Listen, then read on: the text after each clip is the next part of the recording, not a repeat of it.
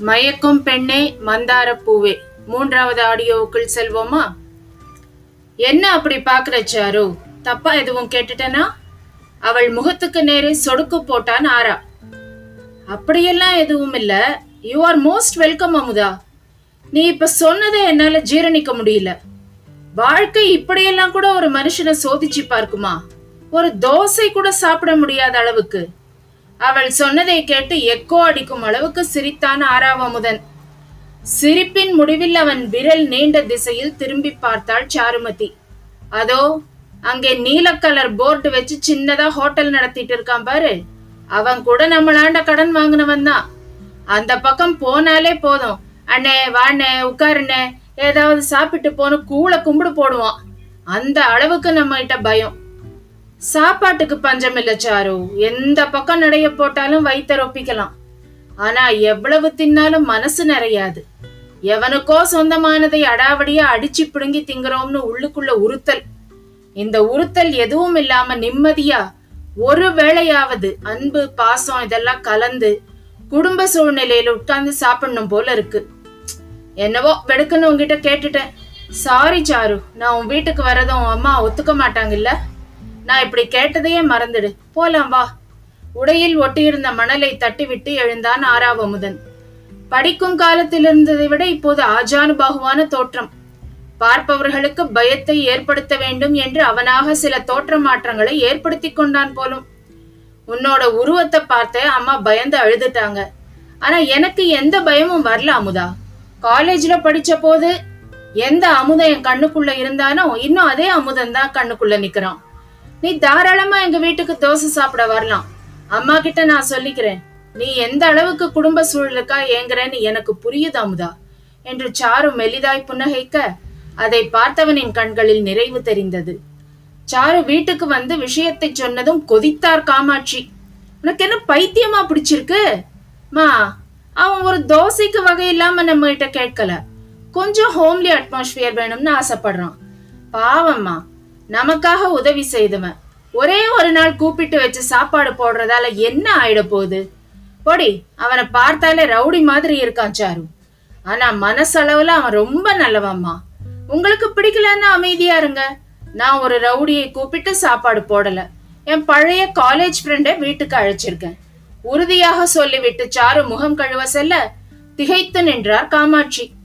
மறுநாள் மாலை அதே திகைப்புடன் சாப்பாட்டு மேஜையின் முன் அமர்ந்திருந்தான் ஆறாவமுதன். சாரி பாஸ் உங்க கோரிக்கையில ஒண்ணு மட்டும் மிஸ்ஸிங் அம்மா கையால சாப்பிட ஆசைப்பட்டீங்க. இந்த ரவுடிக்கு சமைச்சு போட முடியாதுன்னு அம்மா திட்டவட்டமா சொல்லிட்டாங்க. சோ எல்லாமே நானே என் கையால செய்தது. ஏன் நண்பனுக்காக? வேற வழி இல்ல. சாப்பிட்டு தான் ஆகணும். எல்லாம் உன் தலைவிதி நண்பா. சிரித்து கொண்டே அவள் உணவு பண்டங்களை பரிமாற விருந்தால் நிரம்பியிருந்த வாழை இலையையும் அவள் முகத்தையும் மாறி மாறி பார்த்தான் ஆறாவமுதன். இன்னைக்கு ஆபீஸ் போகலையா சாரோ? லீவ் போட்டுட்டு இதெல்லாம் செய்தியா? நான் வெறும் தோசை தான் அடி கேட்டேன். அரை நாள் பர்மிஷன் அமுதா அந்த மேனேஜர் திட்டிகிட்டே கொடுத்தான். இந்த வீட்லயும் விருந்துன்னு ஒண்ணு நடந்து ரொம்ப நாள் ஆச்சு உன்னை காரணமா வச்சு வெரைட்டி செய்யலாமே இன்னும் கொஞ்சம் சாம்பார் விடவா? அம்மா எங்க சாரு? வந்ததுல இருந்து ஆளே காணல. ஸ்டோர் ரூம் க்ளீன் பண்ணுறேன்னு உட்காந்துருக்காங்க என் மேல கோபம். சாரி என்னால் தானே இதெல்லாம்? நான் தான் லூசுத்தனமா கேட்டேன்னா நீயாவது அப்படியெல்லாம் எங்க வீட்டுக்கு வரப்படாது மவனேன்னு மண்டையில தட்டியிருக்கலாம். இப்ப என்னால உங்க ரெண்டு பேருக்கும் நடுவுல சண்டை. அட நீயா எதையாவது கற்பனை பண்ணிக்காத அமுதா. உனக்கு எப்படி ஹோம்லி அட்மாஸ்பியர் கிடைச்சா நல்லா இருக்கும்னு தோணுதோ? அதே மாதிரி எனக்கும் பழைய நட்பு பழைய கல்லூரி வாழ்க்கை எல்லாம் நினைச்சு பார்த்தா நல்லா இருக்குமேன்னு தோணுது. அது சரி நம்ம கூட படிச்ச வேற யாரையாவது நீ சமீபத்துல மீட் செய்தியா? ம். கடவீதியில அந்த ரங்கராஜனை உன் குடும்பத்தோட பார்த்தேன். நான் இந்த மாதிரி வேலையில இருக்கேன்னு தெரிஞ்சதும் ஆள் அப்படியே இன்விசிபிள் மேட்டர் ஆயிட்டான். அவன் பொண்டாட்டி முகம் போன போக்க பார்க்கணுமே. எல்லார்கிட்டயும் நீ இந்த வேலை தான் செய்யறதா சொல்லிட்டு தெரியறியா? சுச்சுவேஷனுக்கு தகுந்த மாதிரி ஏதாவது கௌரவமான பொய்யா சொல்லி இருக்கலாம் இல்லாமுதா உன் அம்மா எவ்வளவோ பரவாயில்ல சாரு. ரவுடி பயலுக்கு சமைச்சு போட முடியாதுன்னு தெளிவா சொல்லிட்டாங்க. நீ என்னடான்னா கூப்பிட்டு வச்சு ஊசியால குத்துற. இது கௌரவம் இல்லாத வேலைன்னு மூஞ்சிக்கு நேரா சொல்லிட்ட பாத்தியா? கை கழுவை எழுந்து சென்றான் அமுதன். திகைத்து பார்த்தாள் சாருமதி. வாயை வைத்துக்கொண்டு சும்மா இருந்திருக்கலாமோ? அரை சாப்பாட்டில் எழுந்து விட்டானே. அவன் தன் ஈரக்கையை துடைத்து கொண்டிருந்த நேரம் லோன் பேப்பர் சகிதம் வந்தாள் சாருமதி. உங்க நிறுவனத்துல எப்படி பேசணுமோ பேசி எனக்கு எக்ஸ்ட்ரா டைம் வாங்கி கொடு. இந்த கடன் வலையிலிருந்து நான் வெளியே வந்தா போதும். இத பற்றி நினைச்சாலே நெஞ்சு அடைக்கிற மாதிரி இருக்கு. சாரி அமுதா உன்னை குத்தி காட்ட நான் அப்படி சொல்லல. வேற நல்ல வேலையில இருக்கிறதா சொன்னா ஃப்ரெண்ட்ஸ் யாரும் விலகி போக மாட்டாங்க. அதனால சொன்னேன். நீ சொல்ற அந்த நல்ல வேலை கிடைச்சிருந்தா செய்திருக்க மாட்டோமா? அதுதான் இல்லைன்னு ஆயிடுச்சு. விட்டு போனதை நினைச்சு வருத்தப்படாம கிடக்கிறத ஏற்றுக்கொள்வது புத்திசாலித்தனம். முழு பூசணிக்காய சோத்துல மறைக்கவும் முடியாது. எதுக்கு போய் சொல்வானே? பேப்பர்ஸ் என் கைக்கு வந்தாச்சுல்ல? இனி உன்னை எந்த கடனும் சுத்திக்காம காப்பாற்ற வேண்டியது என் பொறுப்பு. இந்த வீட்டுல ஒருவேளை சோறு தின்னதுக்காக நிச்சயமா அதை நான் செய்வேன். ஆறாவமுதன் சிரித்து கொண்டே புறப்பட அவன் போவதையே பார்த்து கொண்டு நின்றாள் சாருமதி.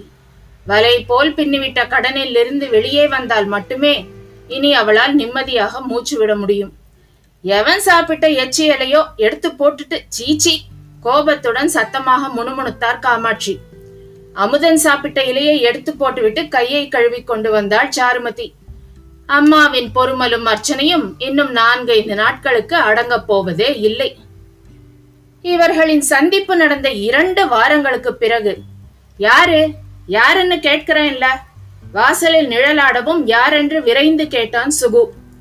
அந்த இடத்துக்கு சம்பந்தமே இல்லாமல் ஒரு பெண் வந்து நிற்கவும் புருவம் உயர்ந்தது. ஆறாவமுதன் இருக்காரா? நான் அவரோட ஃப்ரெண்ட் அன்னைக்கு வீட்டுக்கு வந்த சாமான் செட்டெல்லாம் தூக்கி வீசினீங்களே ஞாபகம் இருக்கா? தான் யார் என்பதை நினைவுபடுத்த முயன்றாள் சாருமதி. ஓ நீங்களா மேடம்? ஆமா காலேஜ்ல கூட படிச்சீங்கன்னு அண்ணன் சொல்லி இருக்காரு. இங்க ஏன் வந்தீங்க மேடம்? இந்த அட்ரஸ் உங்களுக்கு எப்படி கிடைச்சது? சுகுவின் குரலில் சன்னமாக பதட்டம் தெரிந்தது. இது அவனை போன்ற அடியாட்கள் நான்கைந்து பேர் சேர்ந்து தங்கி இருக்கும் இடம். இப்படிப்பட்ட இடத்துக்கு இந்த பெண் வருவானே. மேடம் நீங்க புறப்படுங்க. இது மோசமான இடம். இந்த மாதிரி இடத்துக்கு எல்லாம் வர்றதுக்கு முந்தி கொஞ்சமாவது யோசிக்க மாட்டீங்களா? நீங்க இங்க வந்தது அண்ணனுக்கு தெரிஞ்சா அவ்வளவுதான். கிளம்புங்க சொல்றேன். அவசரப்படுத்தினான் சுகு. நான் அமுதனை பார்த்தே ஆகணும்.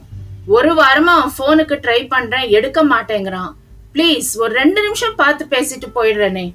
ஐயோ மேடம் அண்ணன் ஊர்லயே இல்லைங்களே. அவங்க அம்மாவுக்கு உடம்பு சரியில்லைன்னு ஒரு வாரத்துக்கு முந்தையே புறப்பட்டு போயிட்டாரு.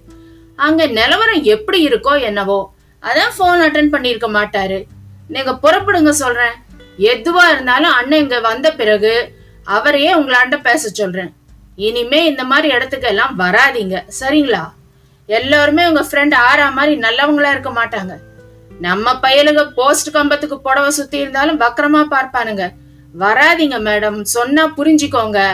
அங்கு வேறு யாரும் இல்லையே என்று சுகு சுற்றுமுற்றும் பதட்டமாக பார்த்து கொள்ள வேறு வழியின்றி அங்கிருந்து நடையை கட்டினாள் சாருமதி. இதயம் கனமாக இருந்தது. முழுதாக ஒரு மாதம் கடந்து விட்டது. கண்கள் உள்வாங்கிய நிலையில் முகவாட்டத்துடன் அமர்ந்திருந்தான் ஆராவமுதன் கடற்கரை மணலில் கோடு கிழித்தபடி அவன் அருகே சாருமதி. ஐ எம் சாரி அம்மாவுக்கு உடம்பு சரியில்லைன்னு போனவன் இப்படி அம்மாவையே எழுந்துட்டு வருவேன் நான் கொஞ்சமும் நினைக்கல. அவள் சொன்னது அவன் காதில் விழுந்ததா என்றே தெரியவில்லை. கண்மூடும் தருவாயில் அம்மா சொன்ன வார்த்தைகள் மட்டுமே நினைவுக்குள் சுழன்று கொண்டிருந்தன. நல்ல உத்தியோகம் பாக்குற மவராசனுக்கே பொண்ணு கிடைக்கிறது சிரமம். நீ பாக்குறதோ பொல்லாப்பு வேலை. உனக்குன்னு ஒருத்தி எங்கிருந்து வருவா? ஆனாலும் வருவா ராசா. நீ தனியா நிக்க மாட்ட. இந்த மனசு சொல்லுது. கடைசியாக பேசிய இந்த வார்த்தைகளோடு அன்னையின் மூச்சு இழுத்து கொண்டு நின்றது. விழியோரம் துளிர்த்த நீரை விரலால் சுண்டிவிட்டான். அம்மாவை இழந்த துக்கத்தில் இதயம் கனத்தது. என் புள்ள பெரிய ஆபீசரா வருவான். அருமையா படிக்கிறான். என்றெல்லாம் பீற்றிக் கொண்டு திரிந்த அம்மா ஒரு கட்டத்தில் அவனை தன் மகன் என்றே சொல்வதற்கு பயந்த காலமெல்லாம் உண்டு. சிறிது இடைவெளி விட்டு பெற்ற பாசம் மீண்டு வந்ததில் அன்னையின் மடியில் தலை வைத்து படுத்து மனத்துக்கு இடம் தேடிய காலமும் உண்டு. வாழ்க்கை சக்கரம் முன்னும் பின்னும் முரணாக சுற்றி அவனை அல்லவா அழைக்கழித்துக் கொண்டிருக்கிறது? கேட்பாரற்று கிடந்த ஓட்டைப்படையின் மீது முதுகு சாய்த்து அமர்ந்திருந்தவன் அமுதா என்று சாரு மீண்டும் அழைத்ததில் திரும்பி பார்த்தான். சாரி அம்மாவை பற்றி நினைச்சிட்டு இருந்தேன். ஆசைப்பட்டா கூட இனி அப்படி ஒரு அன்னை மடி கிடைக்காது இல்ல இனிமே எனக்காக இந்த உலகத்துல யார் கவலைப்பட போறா? எங்கேயோ தூரத்துல இருந்தாலும் அம்மாவோட ஆசீர்வாதம் ஒரு வைப்ரேஷன் மாதிரி என்னை சுத்தி இருக்கிறதா நினைச்சுப்பேன். இப்ப அதுக்கும் வழி இல்லாம போச்சு. இப்பவும் அவங்க உன் பக்கத்துல இருக்கிறதா நினைச்சுக்கோ அமுதா. இந்த உடம்புக்கு தான் அழிவே தவிர ஆன்மாவுக்கோ நினைவுகளுக்கோ இல்லை. நான் உன் அம்மாவை பற்றி மட்டும் பேச வரல. ஊருக்கு போறதுக்கு முன்னாடி நீ செஞ்சிட்டு போன காரியம் என்ன? நான் உன்னை தேடி வந்ததே உன் ஃப்ரெண்டு சுகு சொன்னானா? ம் சொன்னா. அறிவிருக்கிற யாரும் அந்த மாதிரி இடத்துக்கு வர மாட்டாங்க. நல்லா திட்டி அனுப்பிச்சதா சொன்னான். அப்படி என்ன என்னை பார்த்தே ஆக வேண்டிய அவசியம்? தவணை கட்ட நேரம் வாங்கி கொடுன்னு சொன்னேன். நீ முழு கடனையும் அடைச்சிட்டு ஊருக்கு போயிட்ட. இப்ப என்ன விஷயம்னு ஒண்ணுமே தெரியாத மாதிரி கேட்கிற. நன்றிங்கிற வார்த்தை எனக்குள்ளேயும் இருக்கு அமுதா. உன் நன்றியை நான் வந்த பிறகு கூட சொல்லலாமே சாரு. உடனே தேடி வரலன்னா என்ன? அது சரி உனக்கு அந்த அட்ரஸ் கொடுத்தது யாரு?